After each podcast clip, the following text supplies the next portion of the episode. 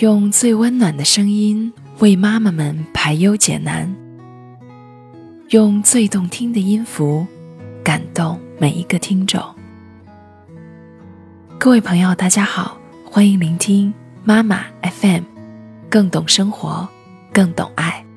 我是主播雨涵。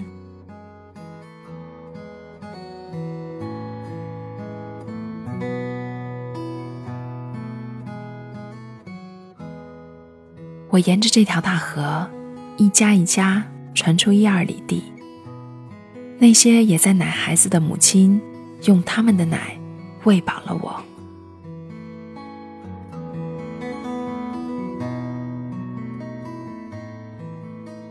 母亲说，我小时长得很体面，不哭，爱笑，爱整天转着眼珠打量人，揣摩人，很招人喜欢。我家住在一条大河的河边上，庄上人家也都沿着河边住。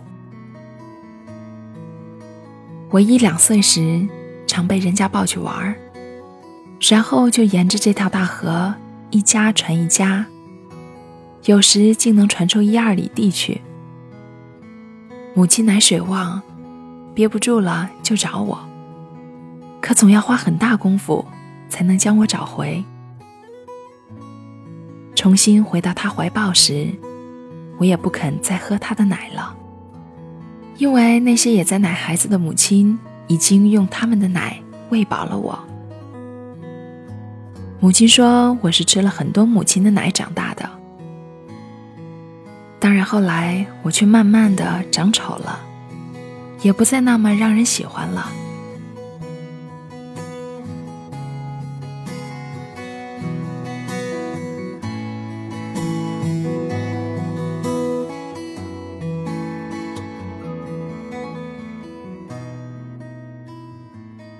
长到三岁，我就已经变得有点坏了。我到风车跟前玩，不小心穿一身棉衣摔到水渠里。我一咕噜爬上来，一声不哭的回到家，将湿衣服全部剥下，钻到被窝里。当母亲回来要打我时，我却一口咬定，是爷爷把我推到了水里的。被陷害的爷爷不恼，却很高兴，说：“这孩子长大了有出息。”当然，长大了以后，我却从未生过害人之心。至于有无出息，这就很难说了。当长到拿根树枝在地里、河边到处乱走时，倒也做了不少坏事。比如在田埂上挖陷阱，让人摔跟头；将人家在河边的盆碗推到深水之中等等。但我不饿，没有让人讨厌。另有一点，不管谁逗我，我都未恼过，未骂过人。如今回到老家时，那些大爷还在说：“文轩小时候。”不会骂人，其实骂人还是会的，我只是在小孩中间骂，不骂大人罢了。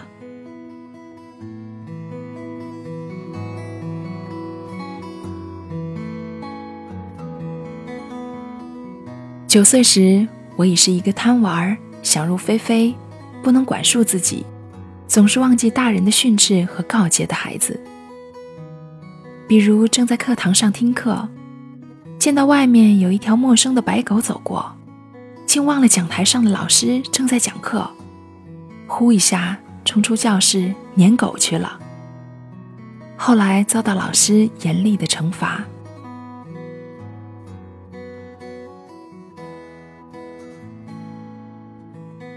童年时饥饿的经验刻骨铭心，我吃过一回糠。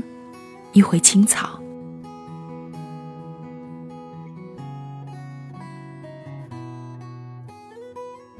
小时的印象很多，其中之一，穷。我的家乡苏北是以穷而出名。我的家一直是在物质的窘迫中一日一日的度过的，贫穷的记忆极深刻。我吃过一回糠，一回青草。糠是如何吃的，记不得了。青草是我从河边割回的。母亲在无油的铁锅中认真的翻草，说是给我弄盘炒酒才吃。十五天才能盼到一顿干饭。所谓干饭，只有几粒米，几乎全是胡萝卜做成的。整天喝稀粥，真正的稀粥，我永远忘不了那稀粥。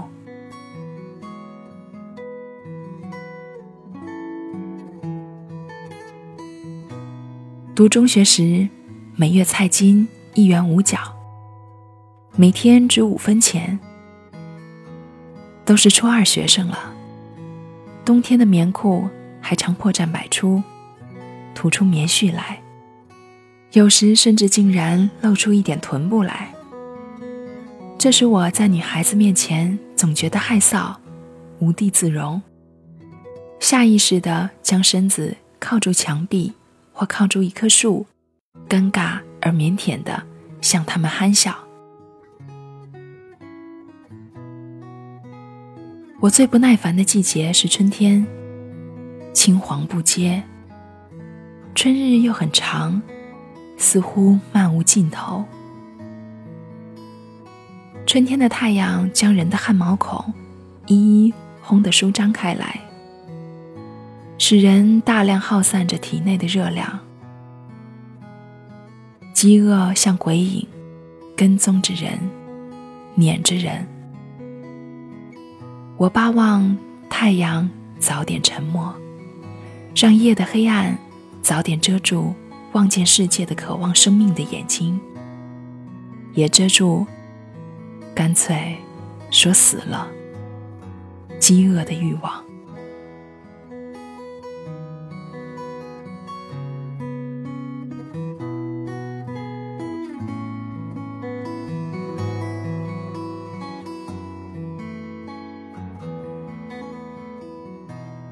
按遗传。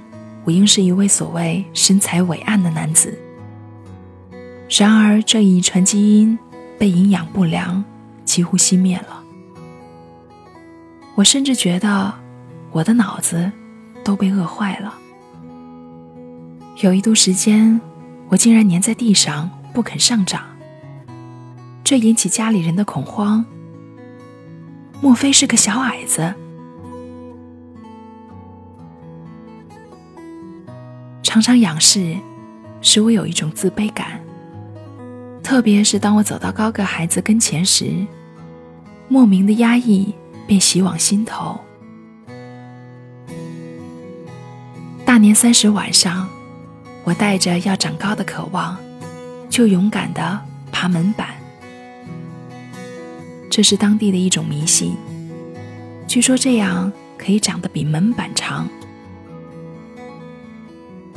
无论怎样努力，后来也没有长得比门板长。但基因的不屈不挠，使我忽然又拔高了一截。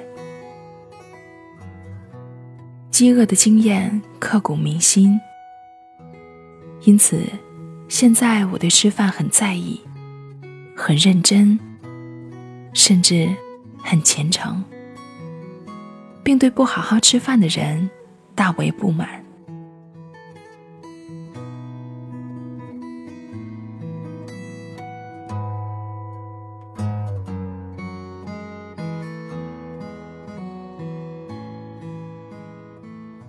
祖母、父亲和母亲给我仁爱之心，使我从不知道何谓仇恨。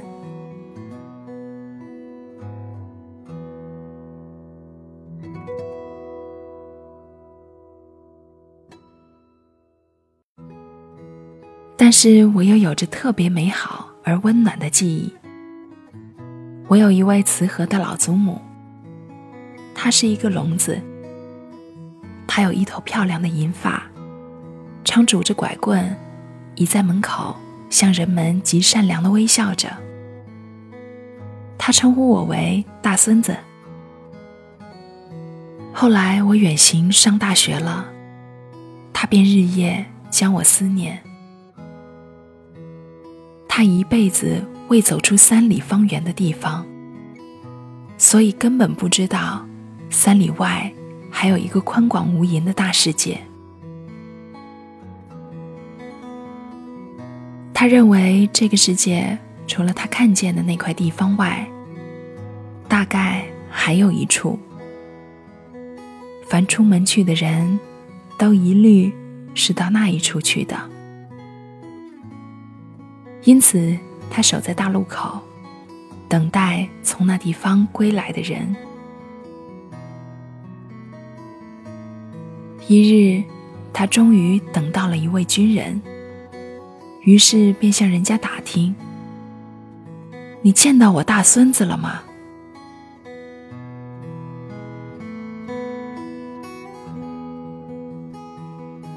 母亲对我的爱是本能的、绝对的。她似乎没有任何食欲，我从来也没有见过她对哪一种食品有特别的欲望。他总是默默的。先进孩子们享用，剩下的他随便吃一点。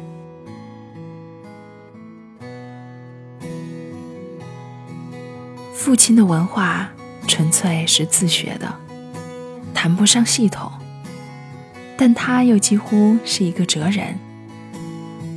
一次，我跑到八百里地外的一个地方看电影，深夜归来，已饿得不成样子了。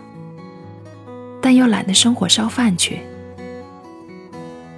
父亲便坐起身，披件衣服对我说：“如果想吃，就生火去做，哪怕柴草在三里外堆着，也应去抱回来。”就在那天晚上，他奠定了我一生积极的生活态度。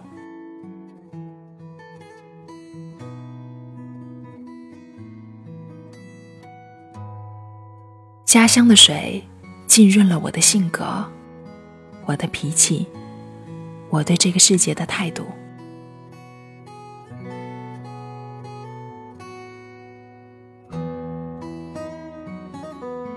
还有那片独一无二的土地，也给了我无限的情趣和恩泽。这是一个道道地地的水乡，我是在吱吱呀呀的橹声中。在渔人噼噼啪啪的舵板声中，在老式水车泼辣泼辣的水声中长大的，我的灵魂永远不会干燥，因为当我一睁开眼来时，一眼瞧见的就是一片大水。在我的脑海里所寄存着的故事，其中大半与水相关。水对我的价值，绝非仅仅是生物意义上的。它参与了我之性格，我之脾气，我之人生观，我之美学情调的构造。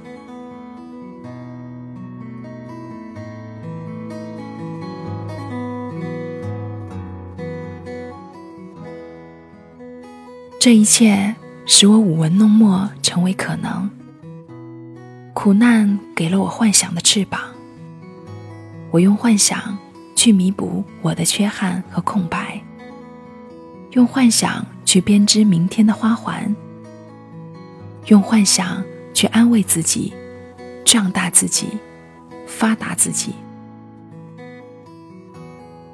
苦难给了我透彻的人生经验，并给我的性格注进了坚韧。难怪福克纳说，一个作家最大的财富，莫过于他有一个苦难的童年。祖母、父亲和母亲给我仁爱之心，使我从不知道何谓仇恨。我从未抓住不放的仇恨过任何人。我始终觉得。世界是善的，尽管我常常看到恶的肆虐。那片土地给了我灵气、题材、主题和故事。开门可见的水，湿润了我的笔，使我能永远亲历一种清新的风格。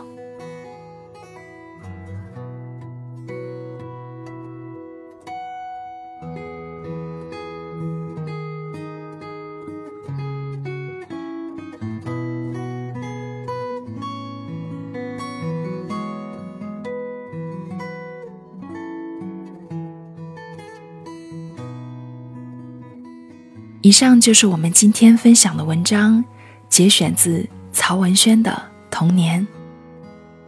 如果你喜欢我们的栏目，可以关注微信公众号“妈妈 FM”，或下载“妈妈 FM” 客户端，收听更多精彩节目。我是雨涵，感谢您的收听。